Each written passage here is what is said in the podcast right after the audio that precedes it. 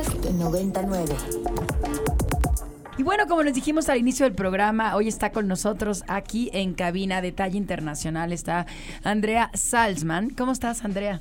Hola, hola. Está un poco afónica, entonces va a tener que, ¿no? Echarle ganas, ya está conté, pero déjenme contarles. aquí con la cabina, mira. Exacto, ahí rápido le pone, ahí tenemos todo la inteligencia este artificial, ¿no? Que detecta los niveles. Externa, que va detectando los niveles del volumen y nos va subiendo. Pero bueno, déjenme contarles que Andrea es una gran amiga mía que conocí allá en el 2015 en un congreso de diseño. Y cuando tuve la oportunidad de estar con ella en la Bienal eh, Iberoamericana de Diseño que se celebra en el Matadero que está en Madrid, España, donde nos reunimos los académicos para presentar artículos y ver qué, qué es lo que está sucediendo en, en todo lo que es Latinoamérica y, e Iberoamérica, pues, para que, cuáles son estas innovaciones. Me encontré con este ser maravilloso de luz que es Andrea que maneja una manera de abordar el diseño muy distinta de la que estamos acostumbrados en Libero. Y para mí fue muy disruptivo encontrar que en Argentina, porque ella es originaria de Argentina, de Buenos Aires, ella em, manejan esta forma de conceptualizar el diseño de otra, desde otra mirada, desde otra perspectiva. Y desde ahí dije, algún día te voy a llevar a México para compartir este conocimiento con, los alumnos. Y hoy, en el 2023, logramos que Andrea esté con nosotros después de ocho años. Nos está dando un curso, por eso andafónica, aparte de que voló y demás desde Buenos Aires y está con nosotros capacitando a nuestros maestros en esta metodología maravillosa que lleva años haciéndola. Y bueno, y también mañana nos va a presentar toda su investigación de doctorado, ya lleva mucho tiempo trabajando esta parte de entender eh, pues al ser humano desde, desde el cuerpo que nosotros habitamos, porque no solamente somos mente, sino que somos mente, espíritu y cuerpo, y muchas veces olvidamos el cuerpo, ¿no? Esta parte que nos transporta y que nos vale gorro, ¿no? O sea, como que no... Que lo descuidamos. Lo descuidamos, o sea, pocos son los que nos, se dedican a entender, pero no hablo desde la parte estética del cuerpo, de, de, que si me veo bien o me veo mal, sino el sentir este cuerpo que habitamos y cómo lo movemos como tal. Entonces, Andrea lleva investigando años sobre esto y, y ha presentado dos libros, ¿no? El cuerpo diseñado y la metáfora de la piel. Y hoy nos reúne la metáfora de piel, que es el que vamos a presentar mañana, ¿no? Andrea, bienvenida a Ibero 90.9. Bueno, muchísimas gracias. Espero se me escuche. Sí, se escucha perfecto. Este, muchísimas gracias, Cintia. La verdad, tengo que confesar que es una gran amiga desde hace mucho tiempo y es un entusiasmo venir acá a la Ibero y poder interactuar con todo el cuerpo de profesores. Eh, sí, la verdad que el tema del cuerpo ha sido un largo recorrido. Eh, yo en realidad siempre digo, me formé primero en mi vida en la danza y después en la arquitectura. Y en la Universidad de Buenos Aires, cuando yo estudiaba solo de diseño, se enseñaba arquitectura. Y cuando egresé de la carrera, bueno, empezaron a empezamos a trabajar ya en la universidad con diseño gráfico, diseño industrial, que eran muchas veces digo eh, carreras más afines a los arquitectos, ya reconocidas incluso en las publicaciones de diseño. Y el perfil de textil e indumentaria, como ustedes saben, históricamente siempre fue como más relevado a la situación del cuerpo, a la situación de lo femenino, a la situación de la artesanía, que eh, hoy está vislumbrada de otra manera, pero que en el año 89, cuando nosotros comenzamos, mm, tengo que decir que tenía cierto grado de desprecio. Así que yo creo que siempre me situé en ese lugar del borde, digamos, en el área académica el cuerpo siempre ha estado al borde, eh, el tema de, esta cosa como más eh, del hacer tan próxima, ¿no? Que tiene el textil y la indumentaria también ha sido, digamos, por mucho tiempo desvalorizado más por las áreas técnicas, ¿no? El saber racional, matemático, científico, y recién hoy se está validando nuevamente el aspecto femenino, incluso en el ámbito científico, incluso desde el textil, ¿no? Em, yo muchas veces digo que el cuerpo diseñado para mí fue como, bueno, no, no estamos trabajando eh, en el desarrollo de un objeto y en esta visión sujeto-objeto haciendo ropa, que nos da una visión de la complejidad del diseño bastante escueta. Eh, creo que estamos diseñando un cuerpo, un cuerpo apto para, un cuerpo que nace de un contexto que se mueve y que siempre está acotado por esta piel de la vestimenta. Y yo muchas veces digo que después de muchos años me di cuenta que el tema era la piel, porque la piel siempre es un entre cuerpo y mundo. O sea, lo podríamos simplificar de esta manera. Cuando yo toco, me toca. ¿no? Lo que toco, me toca. Eso me Entonces, habla de un interior y de un exterior a la vez. Habla de una conexión. Habla de interacciones. Entonces, es validar este área de investigación del proyecto desde las interacciones. Y además es validar, digamos, la piel como organismo de percepción, como entender el diseño y la materialidad desde la percepción, desde el espacio que habitamos, no desde una forma impuesta, ajena, por fuera de lo que uno habita. Y que desde la piel conecta del micro al macrocosmos. Entonces, también al conectar, conecta con los sistemas productivos, conecta con los recursos, conecta con la belleza y las áreas de la forma, conecta con la estética, conecta nuevamente con esta piel social en la que estamos todos inmersos y que nunca remite solamente al cuerpo y a la vestimenta, remite nada, al mobiliario, a la naturaleza, a la arquitectura, al espacio, al territorio, a la cultura, etcétera, ¿no? Oye, Andrea, qué, gusto que estés aquí con nosotros en Inspira Diseño. Justo, mira, nosotros eh, cambiamos hace poco los planes de estudio, a lo mejor ya Cintia te comentó de cambiamos los planes de estudio de diseño, de las licenciaturas de diseño, justo pensando en algo como más inclusivo, más abierto, el diseño cambia, ¿no? Constantemente y se expande, ¿no? Se expande a estos nuevos territorios. Antes este, el diseño era muy eh, rígido, digamos, ¿no? Tú estudiabas un área, el diseño gráfico, y estabas eh, acotada, ¿no? Acotado a un sentido, ¿no? A la vista nada más. Y todo lo demás se eliminaba de tajo.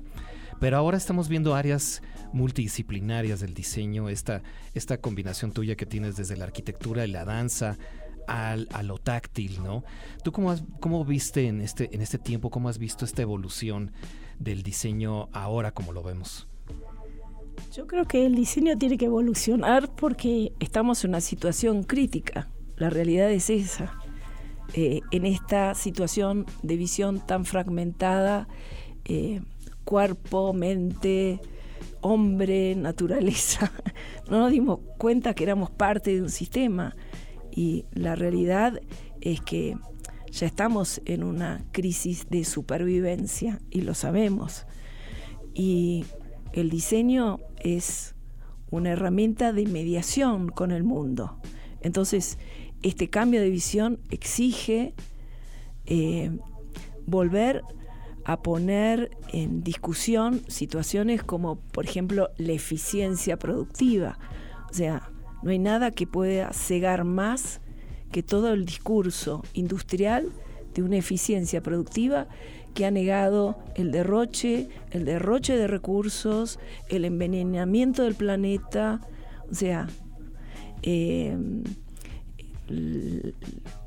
la fuerza del trabajo y del hacer, los cuerpos que trabajan, los cuerpos que hacen, y una cosa muy fuerte que es la imaginación y la diversidad.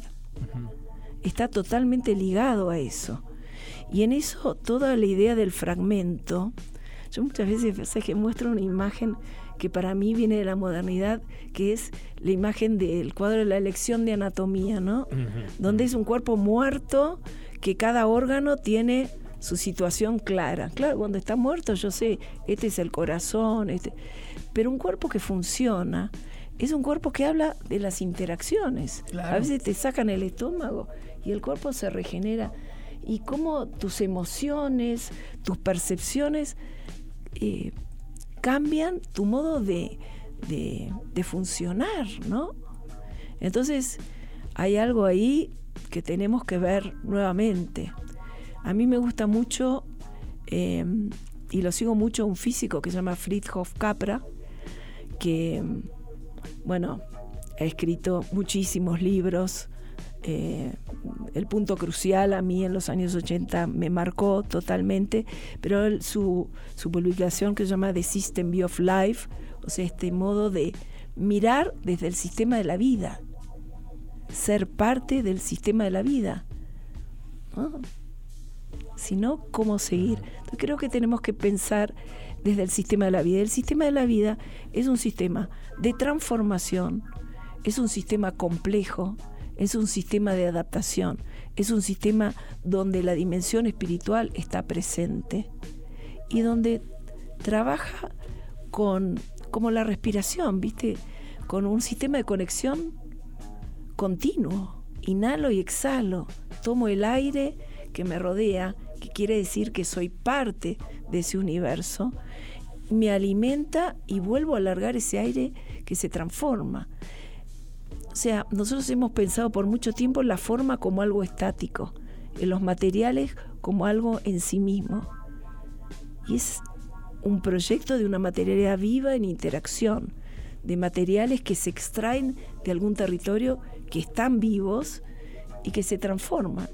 Entonces, bueno... Y que se habitan. Y que se habitan y que forman parte de, de, ciclos de la naturaleza que nos contiene. Esa ruptura de ciclos que hemos hecho nos ha como separado totalmente eh, y contaminado en todo lo que hemos generado. Nadie puede decir, el plástico es malo. Es malo el uso que hemos hecho porque fue económico. No es malo que la vestimenta sea económica. Lo malo es si compramos y se desecha y se desecha y se desecha. Se desecha un ritmo porque en la naturaleza todo desecho se transforma. Entonces, bueno, ahí es donde entramos en una situación de no ver continuamente este sistema vivo de entres, de interacciones vitales bueno, a mí me gustaría comentar algo antes de eh, acabar.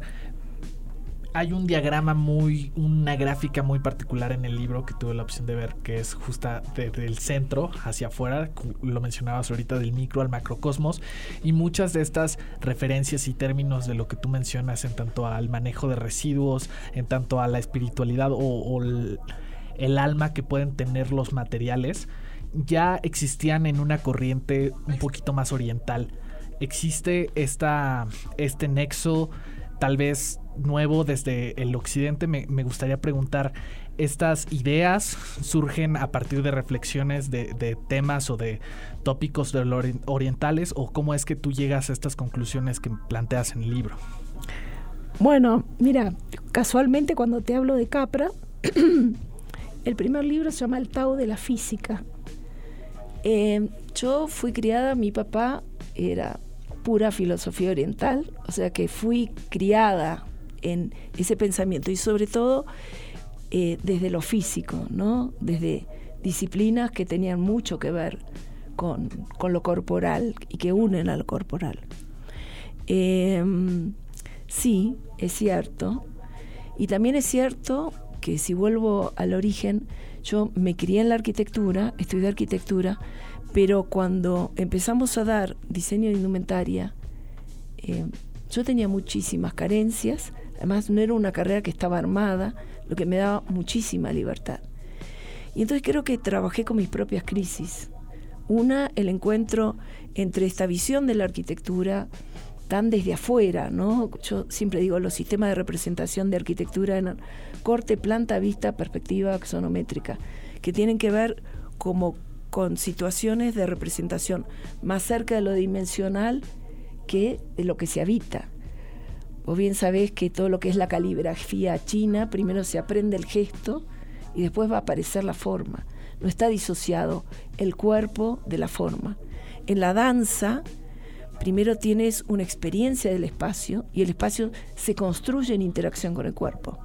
Entonces, creo que para mí, en ser una disciplina de borde, que no estaba muy, que no generaba un gran interés, a todas estas necesidades de aprender, me dieron la libertad de unir estos aspectos, ¿no? Creo que es más desde ese desparpajo.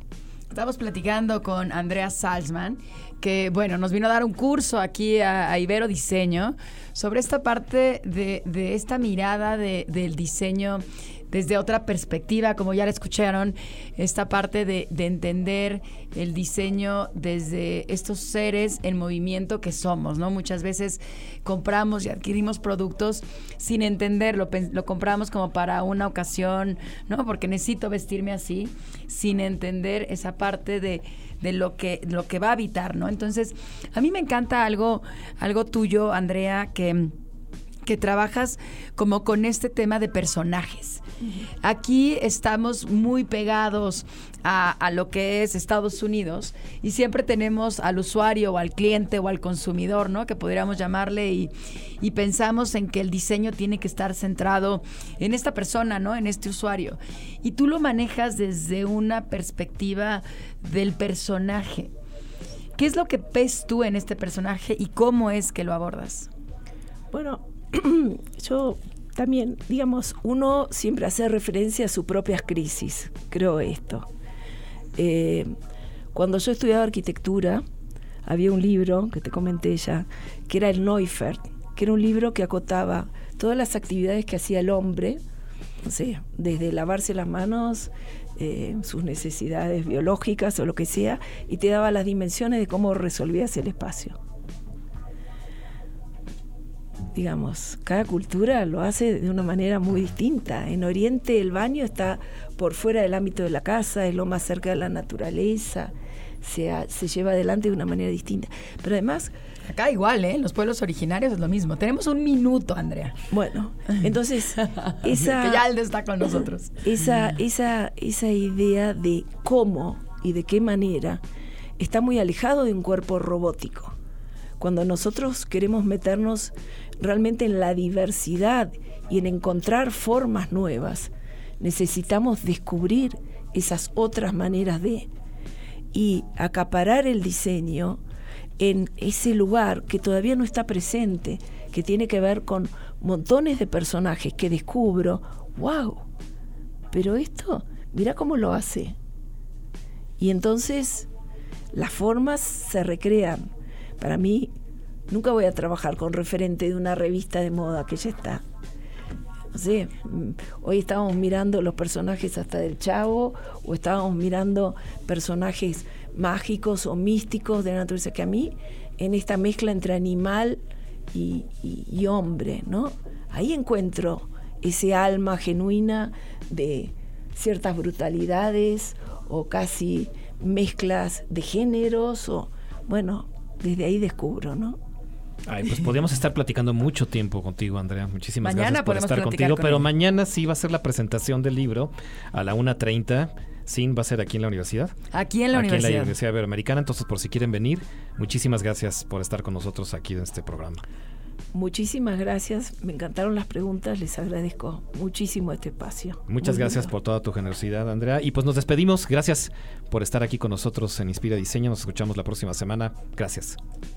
Las opiniones expresadas en este programa son responsabilidad de quienes las emiten y no representan necesariamente la postura institucional de Ibero 90.9 ni de la Universidad Iberoamericana, Ciudad de México. Todo lo que usamos, tenemos y deseamos implica imaginación y trabajo. Diseñar es moldear el mundo. Esto fue Inspiria Diseño por Ibero 90.9. Para más contenidos como este, descarga nuestra aplicación disponible para Android y iOS o visita ibero909.fm.